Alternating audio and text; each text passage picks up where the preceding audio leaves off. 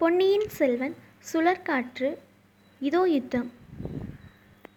வந்தியத்தேவன் உரையிலிருந்து கத்தியை எடுங்கள் என்று சொன்ன உடனே இளவரசர் இதோ எடுத்துவிட்டேன் என்று பட்டா கத்தியை உருவி எடுத்தார். அதே சமயத்தில் வந்தியத்தேவனும் உரையிலிருந்து கத்தியை எடுத்தான். அவை பிரம்மாண்டமான ராட்சத கத்திகள். அனுராதபுரத்து போதி விருட்சத்தின் அருகில் குதிரைகளுடன் வந்து நின்றவர்கள் அந்த கத்திகளையும் கொடுத்துவிட்டு சென்றார்கள். இளவரசர் குதிரையிலிருந்து கீழே குதித்து வா இறங்கி. உன்னுடைய அதிக பிரசங்கத்தை என்னால் பொறுத்து கொண்டிருக்க முடியாது. இங்கேயே ஒரு கை பார்த்துவிட்டுத்தான் போக வேண்டும் என்ற என்று கூறியதும் வந்தியத்தேவன் திகைத்து போனான். இது விளையாட்டா வினையா என்று அவனுக்கு தெரியவில்லை. எனினும் இளவரசர் குதிரையிலிருந்து பூமியில் இறங்கிவிட்டபடியால் அவனும் இறங்க வேண்டியதாயிற்று. என்ன ஐயா ஏன் தயங்குகிறீர்? நேற்றிரவு என்னை நீர் அவமானப்படுத்த பார்த்தீர் அல்லவா? உம்முடைய பாட்டன் வீட்டு அரண்மனை முற்றத்தில் என் பாட்டன்மார்கள் வந்து காத்திருந்தார்கள் என்று சொல்லவில்லையா? அவர்களுடைய குடை சிவிகை ஆகியவற்றை புலவர்கள் தட்டி கொண்டு போவதை பார்த்து பொறுமினார்கள் என்று கூறவில்லையா? அதை நினைத்து பார்க்க பார்க்க எனக்கு பொறுக்க முடியவில்லை. இரண்டில் ஒன்று தீர்த்து கட்டிவிட்டுத்தான் இங்கிருந்து புறப்பட வேண்டும் என்று சொல்லிக்கொண்டு இளவரசர் இரண்டு கையினாலும் தமது பட்டாங்கத்தியின் அடியை பிடித்து சுழற்றி கொண்டே வந்தியத்தேவனிடம் அணுகினார். ஆம் அது சாதாரண கத்தி அன்று என்பதாக சொன்னோமே. எவ்வளவு பலசாலியானாலும் அதை ஒரு கையினால் தூக்கி நிறுத்துவதே பெரிய காரியம். இரண்டு கையினாலும் பிடித்து கொண்டால்தான் கத்தியை சுழற்றவும் எதிரியை தாக்கவும் முடியும். இளவரசர் இரு கையினாலும் கத்தியை சுழற்றிய போது அவரை பார்த்தால் அரண்மனையில் சுகபோகங்களில் வளர்ந்த கோமல சுபாவம் படைத்த ராஜகுமாரனாக தோன்றவில்லை. பழைய காலத்து வீராதி வீரர்களான பீமனையும் அர்ஜுனனையும் அபிமன்யுவையும் போல் விளங்கினார். இன்னும் திருமேனியில் தொன்னூற்றாறு புன் சுமந்த விஜயாலய சோழரையும் யானை மேல் துஞ்சியவரான ராஜாதித்த தேவரையும் ஒத்து அவர்களுடைய வழியில் வந்தவர் தாம் என்பதை ஞாபகப்படுத்துமாறு வீர கம்பீர தோற்றத்துடன் திகழ்ந்தார். வந்தியத்தேவனும் இரண்டு கையினாலும் கத்தியை பிடித்து சுழற்றத் தொடங்கினான். ஆரம்பத்தில் அவனுடைய மனத்தில் குழப்பமும் தயக்கமும் குடிக்கொண்டிருந்தன. போக போக மனம் திடப்பட்டது. வீரவெறி மிகுந்தது. எதிரி தன் போற்றுதலுக்கு உரிய இளவரசர் என்பது மறந்தது. எதற்காக இந்த சண்டை என்னும் எண்ணமும் மறைந்தது. எதிரியின் கையில் சுழலும் கத்தி ஒன்றே அவனது கண்முன் நின்றது. அக்கத்தியினால் தாக்கப்படாமல் தான் தப்புவது எப்படி? அதை தட்டி எரிந்துவிட்டு எதிரியை காயப்படுத்துவது எப்படி என்ற ஒரே விஷயத்தில் அவன் கவனமெல்லாம் பதிந்திருந்தது. கத்திகள் சுழலும் வேகமும் அவை ஒன்றின் மேல் ஒன்று மோதி டனார் டனார் என்ற ஒளியை எழுப்பும் வேகமும் முதலில் சவுக்க காலத்தில் தொடங்கி மத்திம காலத்தை தாண்டி துரித காலத்துக்கு வந்தன. இளவரசருடைய காரியம் முதலில் ஆழ்வார்க்கடியானுக்கும் புரியவில்லை. ஆனால் அதில் ஏதாவது அர்த்தம் இருக்கும் என்று அவன் விளங்கிக் கொண்டான். கத்திகள் சுழலும் வேகமும் அவை ஒன்றின் மேல் ஒன்று மோதி டனார் டனார் என்ற ஒளியை எழுப்பும் வேகமும் முதலில் சவுக்க காலத்தில் தொடங்கி மத்திம காலத்தை தாண்டி துரித காலத்துக்கு வந்தன. இளவரசருடைய காரியம் முதலில் ஆழ்வார்க்கடியானுக்கும் விளங்கவில்லை. ஆனாலும் அதில் ஏதோ ஒரு நோக்கம் இருக்க வேண்டும் என்று அவன் கருதினான். வருகிறவர்களை தடுத்து நிறுத்துவதற்கும் அவர்கள் இன்னார் என்று தெரிந்து கொண்டு அதற்கேற்ப நாம் செய்ய வேண்டியதை நிர்ணயிப்பதற்கும் அது ஓர் உபாயமாய் இருக்கலாம். ஆகவே அந்த இரு வீரர்களுடைய குதிரைகளையும் சாலை மத்தியில் குறுக்கி நிற்கும்படி விட்டு அவற்றின் தலைக்கயிறுகளை பிடித்துக்கொண்டு ஆழ்வார்க்கடியான் காத்திருந்தான்.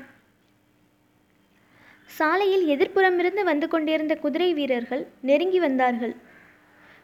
வந்தவர்கள் மத்தியில் புலிக்கொடி பறந்து கொண்டிருந்ததை பார்த்ததும் ஆழ்வார்க்கடியானுடைய கவலை நீங்கியது.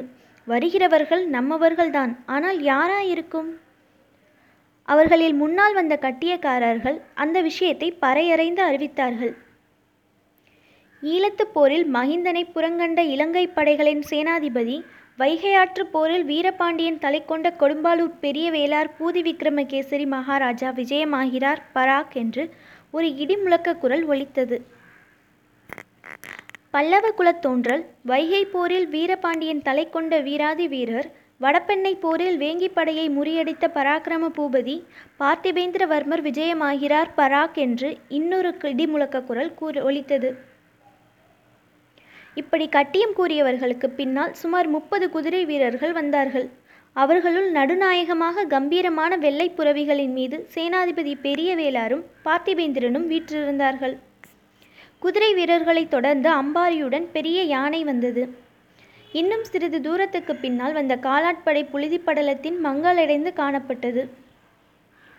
முன்னால் வந்த குதிரை வீரர்கள் வழியில் ஏற்பட்ட தடையினால் அதிருப்தி அடைந்தவர்களாக தோன்றினார்கள். யார் அது விலகு வழிவிடு என்று சில குரல்களும் கேட்டன. பின்னர் அக்கூட்டத்தின் கசமுச கசமுச என்ற ரகசிய பேச்சுவார்த்தைகளும் ஓஹோ ஆஹா என்ற வியப்பொலிகளும் எழுந்தன. வீரர்கள் குதிரைகள் மீதிருந்து குதித்தார்கள். கத்தி சண்டை போட்டவர்களை சூழ்ந்து கொண்டு நின்றார்கள். பூதி விக்ரமகேசரியும் பார்த்திமேந்திரனும் கூட குதிரை மீதிருந்து பூமியில் இறங்கிவிட்டார்கள். வீரர்களின் முன்னணியில் வந்து நின்றார்கள். பார்த்திவேந்திரன் படபடத்தான். விக்ரமகேசரியிடம் பார்த்தீர்களா? வல்லத்தானை பற்றி நான் சொன்னது உண்மையா இல்லையா? சுத்த அதிக பிரசங்கி. இளவரசரிடமே தன் கைவரிசையை காட்டத் தொடங்கிவிட்டான். இதை நாம் பார்த்து கொண்டு சும்மா இருப்பதா? என்று தன் கையிலிருந்த கத்தியை ஓங்கினான் பூதி விக்ரமகேசரி அவனுடைய கையை பிடித்து தடுத்தார். கொஞ்சம் பொறுங்கள் பார்க்கலாம். என்ன அற்புதமான கத்திப்போர் இந்த மாதிரி பார்த்து எத்தனையோ நாள் ஆயிற்று என்றார். சற்று பின்னால் வந்த காலால் வீரர்கள் சுமார் முன்னூறு பேர் அவர்களும் வந்து சேர்ந்தார்கள். வட்ட வடிவமாக நின்று வேடிக்கை பார்க்கலானார்கள். இதற்குள் யானை மேல் அம்பாரியிலிருந்து ஒரு பெண் கீழே இறங்கினாள். குதிரைகளுக்கும் வீரர்களுக்கும் இடையிடையே அவள் புகுந்து வந்து வேடிக்கை பார்த்த வட்டத்தின் முன்னணியில் நின்று கொண்டாள். அவளுடைய முகத்தில் அச்சமயம் குடிக்கொண்டிருந்த கிளர்ச்சியை இப்படியென்று சொல்ல முடியாது. கத்திகள் அங்கும் இங்கும் பாய்ந்தபோது அவளுடைய கண் விழிகளும் பாய்ந்தன. போரிட்டவர்கள் அப்படியும் இப்படியும் குதித்தபோது அவளை அறியாமல் அவளுடைய இடை துவண்டு அப்படியும் இப்படியும் ஆடியது. சிறிது நேரத்துக்கெல்லாம் அவள் தன் கூந்தலில் செருகி இருந்த காம்புடன் கூடிய நீலோத்பல மலரை எடுத்துக்கொண்டாள் அதை இப்படியும் அப்படியும் சுழற்ற சுழற்றத் தொடங்கினாள். கத்திகள் சுழன்ற தாளத்துக்கு இசைய அவளுடைய கையில் இருந்த பூவின் தண்டு சுழன்றது. இந்த பெண் யார் என்று வாசகர்களுக்கு நாம் சொல்ல வேண்டியதில்லை. ஆம் பூங்குழலியை அவர்கள் மறந்திருக்க முடியாதல்லவா? சிறிது நேரம் வரையில் அவளுடைய முகத்துக்கும் எதிரே இளவரசர் முகம் தெரியும்படியாக அவ்வீரர்கள் நின்று போரிட்டனர். கொஞ்சம் கொஞ்சமாக நகர்ந்து பாதி விட்டம் சுற்றி வந்தனர். கடைசியில் வந்தியத்தேவனுடைய முகம் பூங்குழலியின் முகத்துக்கு எதிராக வந்தது. இடையிடையே வந்தியத்தேவனுடைய கண்கள் சுற்றிலும் பெருகி வந்த வீரர் கூட்டத்தை கவனித்து வந்தன. அப்போது பூங்குழலியையும் பார்த்துவிட்டன திடீரென்று அந்த பெண்ணை பார்த்த வியப்பினால் ஒரு கணம் அவன் கவனம் சிதறியது. அந்த ஒரு கண நேரமே இளவரசருக்கு போதுமாய் இருந்தது வந்தியத்தேவனுடைய கத்தியின் மீது தேவேந்திரனுடைய வஜ்ராயுதத்தைப் போல் இளவரசரின் கத்தி தாக்கியது. வானர்குல வீரன் தடுமாறினான். அவனுடைய கைப்பிடியிலிருந்து தழுவி பட்டாக்கத்தி கீழே விழுந்தது. சுற்றிலும் கூடியிருந்தவர்கள் அச்சமயம் எழுப்பிய ஆறாவாரம் அலைக்கடலின் ஓசையை ஒத்திருந்தது. அவ்வளவு ஆறாவாரத்தையும் மீறிக்கொண்டு ஒரு இளம்பெண்ணின் உற்சாகமான சிரிப்பொலி கேட்டது. வந்தியத்தேவன் கீழே விழுந்த கத்தியை மீண்டும் எடுப்பதற்கு பிரயத்தனம் செய்தான். இதற்குள் இளவரசர் பாய்ந்து சென்று அவனை கட்டித் தழுவி கொண்டார். நீர் என்னுடைய வாளுக்கு தோற்கவில்லை. வாளுக்கு வாள் சமமான லாவகத்துடன் போரிட்டீர். ஆனால் ஒரு பெண்ணின் கண்வாளுக்கு தோற்றீர். இதில் அவமானம் ஒன்றுமில்லை. எல்லாருக்கும் நேரக்கூடியதுதான் என்றார். வந்தியத்தேவன் அதற்கு ஏதோ சமாதானம் சொல்ல ஆரம்பித்தான். அதற்குள் சேனாபதி பூதி விக்ரமகேசரியும் பார்த்திபேந்திரனும் அவர்களை நெருங்கி வந்து விட்டார்கள். இளவரசே இந்த பிள்ளையை நான் தான் தங்களிடம் அனுப்பினேன். இவன் ஏதாவது தவறாக நடந்து கொண்டு விட்டானா? கொஞ்ச நேரம் கதி கலங்கி போய்விட்டோம் என்றார். ஆம் தளபதி இவருடைய ஏச்சை என்னால் கேட்டுக்கொள்ள முடியவில்லை. இலங்கையில் யுத்தம் நடக்கிறது என்றார்களே யுத்தம் எங்கே? யுத்தம் எங்கே? என்று கேட்டு என்னை துளைத்து விட்டார். இதோ யுத்தம் என்று காட்டினேன். இவ்வாறு இளவரசர் கூறியதும் சுற்றியிருந்தவர்கள் அனைவரும் மறுபடியும் ஆரவாரம் செய்தார்கள். சேனாதிபதி வந்தியத்தேவனுடைய அருகில் வந்து அவன் முதுகில் தட்டி கொடுத்தார். அப்பனே இம்மாதிரி கத்தி சண்டை பார்த்து எத்தனையோ நாளாயிற்று. இளவரசருக்கு சரியான துணைவன் நீ.